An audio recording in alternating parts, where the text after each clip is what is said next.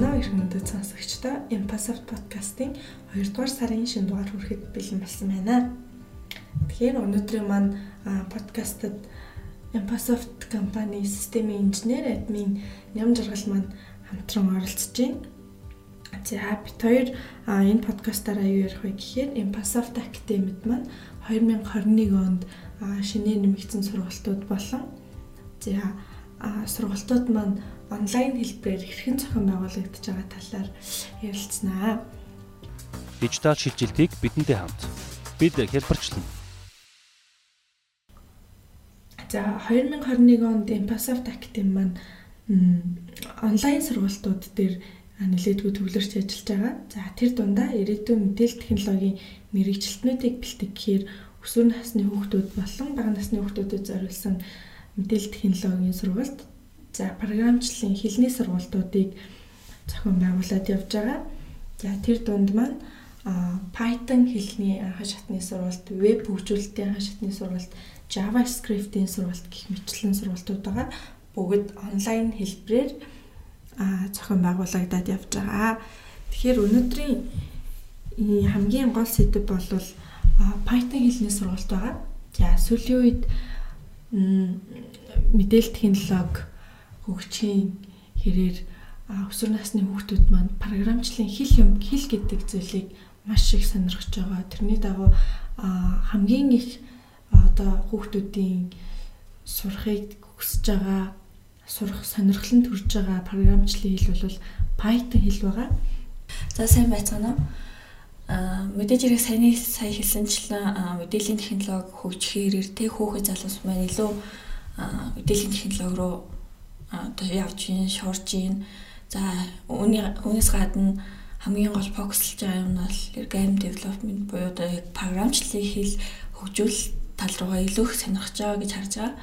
За тэгэхээр Python хэл гэж юу юм бэ те? Яагаад хүүхдүүд Python илүү их сонирхоод Python сурыг гэдэг юм бэ гэдгээс эхлэе. За Python хэл нь сурахад их амархан хэл гэж нэрлэгддэг байгаа.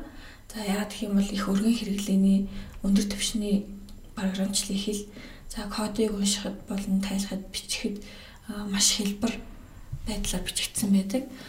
Ер нь бол хүн хараад энгийн бичиглэлтэй бичээд их хэлбэр гэж хэлж болно.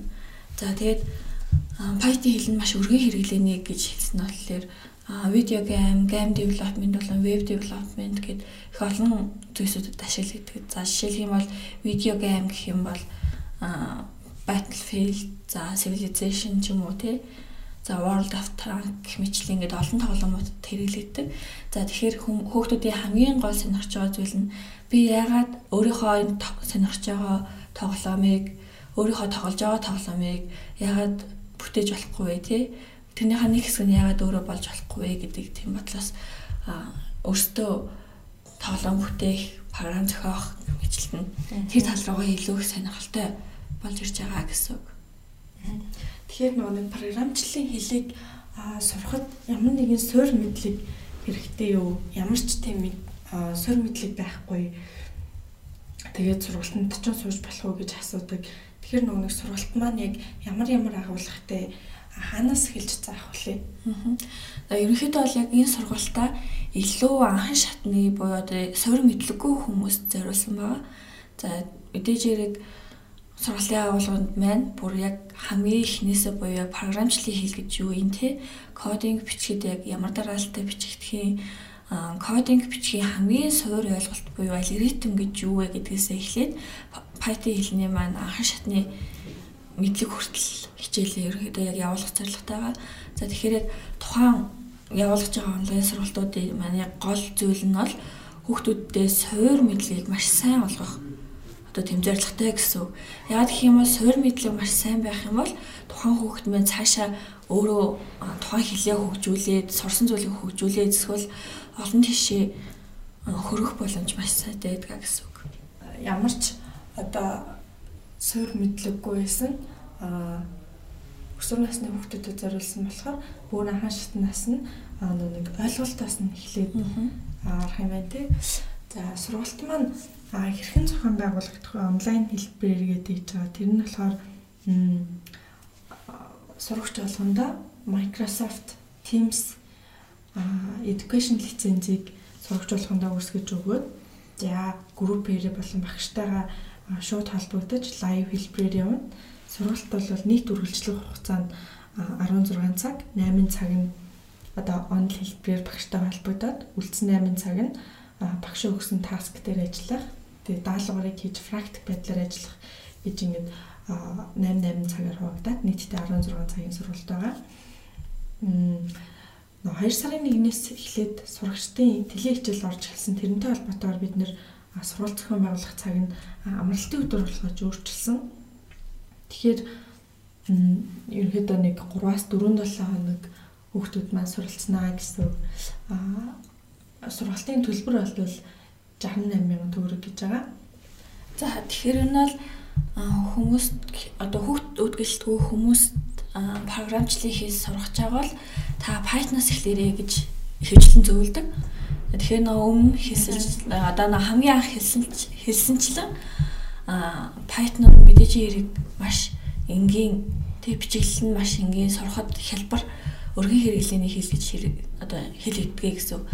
Тэгэхээр Python сурах хэд хэдэн шалтгаанууд байдаг. Хамгийн ихний гол шалтгаан нь бол мэдээж хэрэг энгийн бөгөөд сурахад хялбархан. Тэгэхээр маш хүчрэх хэл.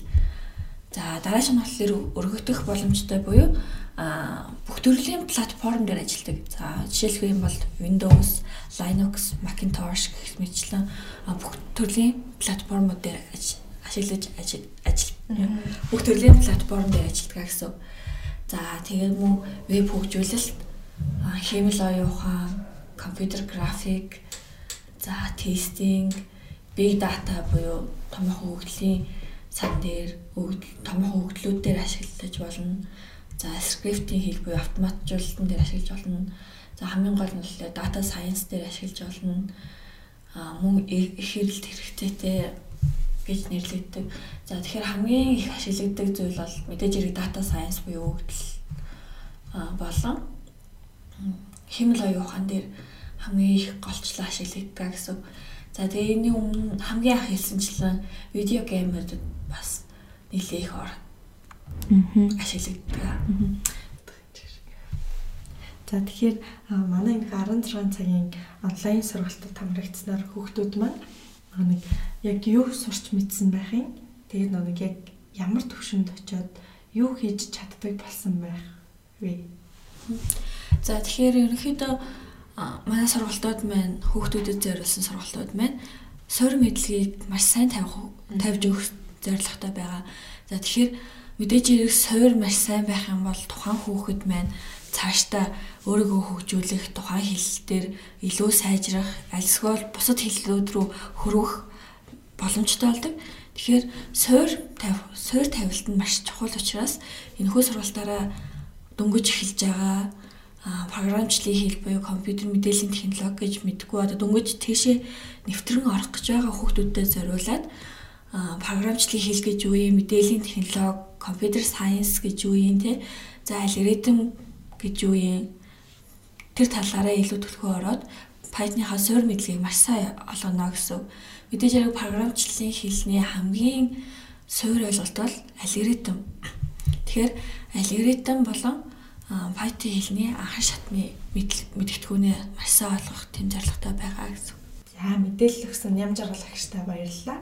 Тэгэхээр энэхүү подкастыг сонсож байгаа хүмүүс маань сургалтын талаар дэлгэрэнгүй мэдээлэл авах болон сургалтанд бүртгүүлэх бол манай Impasoft-ийн имэйл хаяг training@impasoft.cg-ийн мэдээлэл авч болно.